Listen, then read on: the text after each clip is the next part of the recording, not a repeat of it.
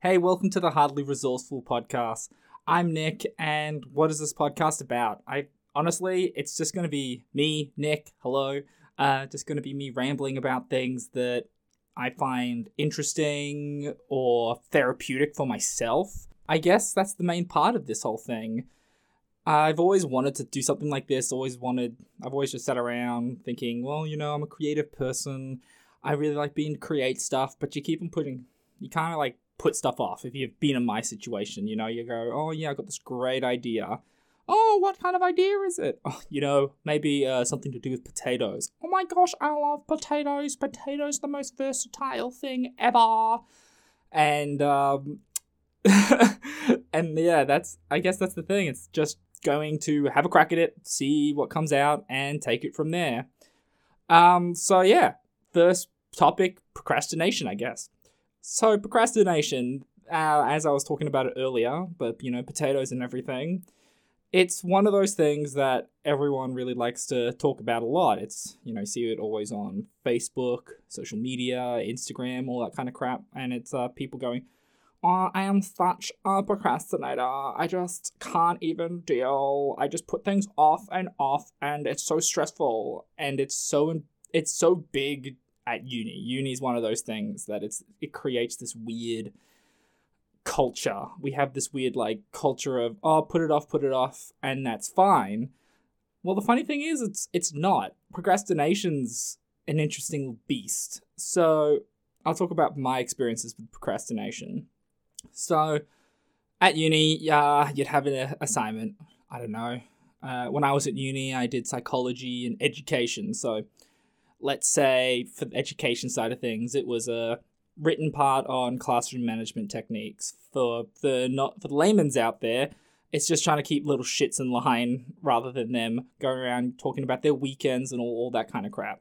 So what you do, the usual thing, research and write it up. Not really difficult. But the thing is is that you'd put it off. You'd put it off and do something fun or something else like that. And whatever, whatever, and you come to the final part of the assignment, and it's what 12 hours before it's due. You haven't even started it yet. You don't know what your thesis statement is. You don't know anything. And you're panicking. Your heart's racing. You're sweating. You're stressed out of your mind. And you have to get this done. The whole kind of concept around that is people go, oh, well, you know, pressure creates diamonds, all this jazz. But why do we put things off, you know? And a lot of people will know the reason for that. They just don't want to do anything. They just don't want to do it. It's like, well, why don't we want to do it? And for me, it was just this perception of pain. It's this whole thing of, uh, it's going to be such a pain to do this assignment. It's going to be such a pain to do this speech, presentation, whatever. And the thing is, is that yeah, that short term pain is you know uncomfortable. I'd rather be playing video games or jerking off or whatever. But then when it comes time to crunch time, you know, where you have to have this thing done, you're gonna be shitting yourself. You're gonna be freaking out. And that's not good. Not good for you, not good for anyone. Now, the thing is, that's one example. Imagine doing that over a four year degree. Well, in my case, it was seven. We'll go into that later. But this four year process of not doing stuff because you're f- afraid of this perceived pain, this stress that compounds it. And the problem is, is that in my situation, I was churning out diamonds. Oh, oh my god, you're so arrogant. Well, look, the math's in and I'm amazing. But the thing is, is that I was reinforced this kind of behavior. It's like, oh, well, you know, it's working out. I'm doing pretty well. And everything's fine. Well, it wasn't up until probably the last year of uni where everything came to a head. It wasn't so much about not getting the results, kind of having a mid mid a quarter life crisis. Let's say let's say quarter life crisis. You know, something uh, you can enjoy in your uh, your mid twenties children. nice and fun. Um, and yeah, it just all came to a head. I started crumbling because it wasn't procrastination that was the problem. It was anxiety, the this anxiety of this perceived pain. You know, I think a lot of people like to talk about procrastination as this thing of, oh, we all do it. And we do. And this is the thing we all do because it's easier putting stuff off to have something fun and immediately gratifying, you know, especially in this day and age.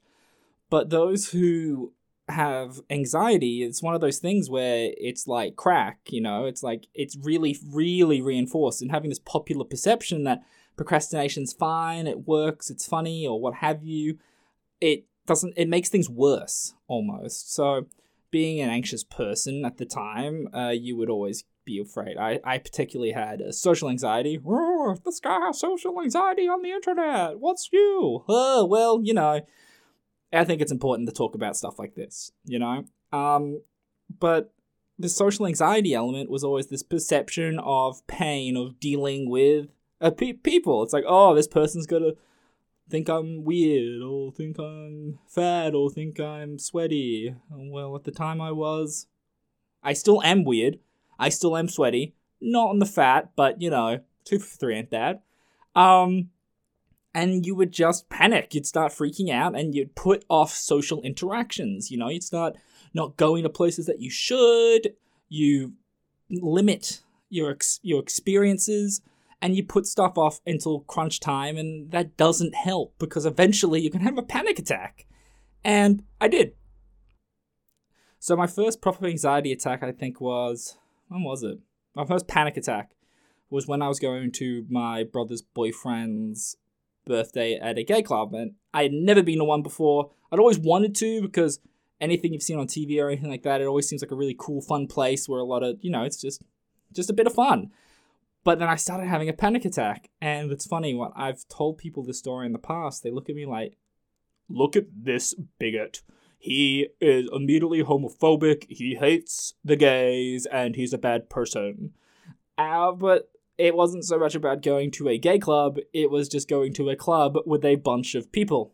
I was panicking, I didn't know how to react, didn't know how to feel about anything. This is like five minutes out of arriving there, and I just started having, I thought I was having a heart attack. I was like, oh my god, oh my god, oh my god, I'm freaking out, freaking out. Sorted myself out, went to the place. It was fine, it was fun, and I went home. But it's that fulcrum, this point of I'm going to panic so much because all of this possibility, I wanted to avoid this minimal, what I perceived as pain for that moment, and it proved wrong. You know, I had no evidence to suggest that anything I thought would happen would happen, and it, you know, nothing bad happened. It was fine. If anything, it was a really pleasant experience. I got to meet a lot of new people. I got to witness a gay club. I saw a dancing cage thingy, which was kind of cool. Which what my biggest regret was not having a dance in it, because how often do you get to dance in a cage consensually? Unconsensually, I imagine more or less. I don't know. Um, do you, I, I mean, imagine a BDSM club or something. I, I don't know. I don't. I am not a frequenter of dancing cages. If anyone knows anything about dancing cages, let me know. And if anyone has one that isn't in a scary dungeon, I would be very interested to trying it. um, but I guess my point is is that this procrastination is this cultural phenomenon that we kind of embrace. But the problem is is that all of it, it, it comes out in a funny time where we don't it I guess the point is is that it comes out I guess the thing is, is that it. Ah!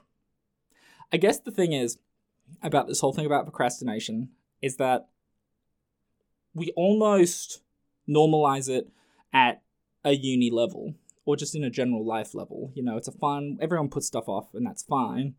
But the problem is, is that those who are predisposed to anxiety based behaviors can really cause problems.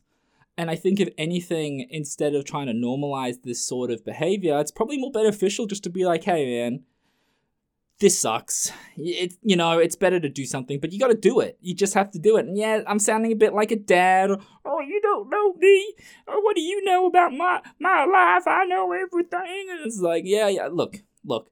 You do you, man. I am like all about all lady. You do whatever you want to make you happy. I'm just here trying to share my experiences share some stories, and if I can put a few jokes in there, all the better because there's nothing worse than something that's just really down and smelly and boring. And you know, I hope this was helpful to you. I enjoyed it. But you know what? It's hardly resourceful. We're not the most resourceful place in the world. Anyway, thank you so much for listening, if indeed you still are. And if you're interested, you know, thank you and shoot me an email. I don't know. Fuck it.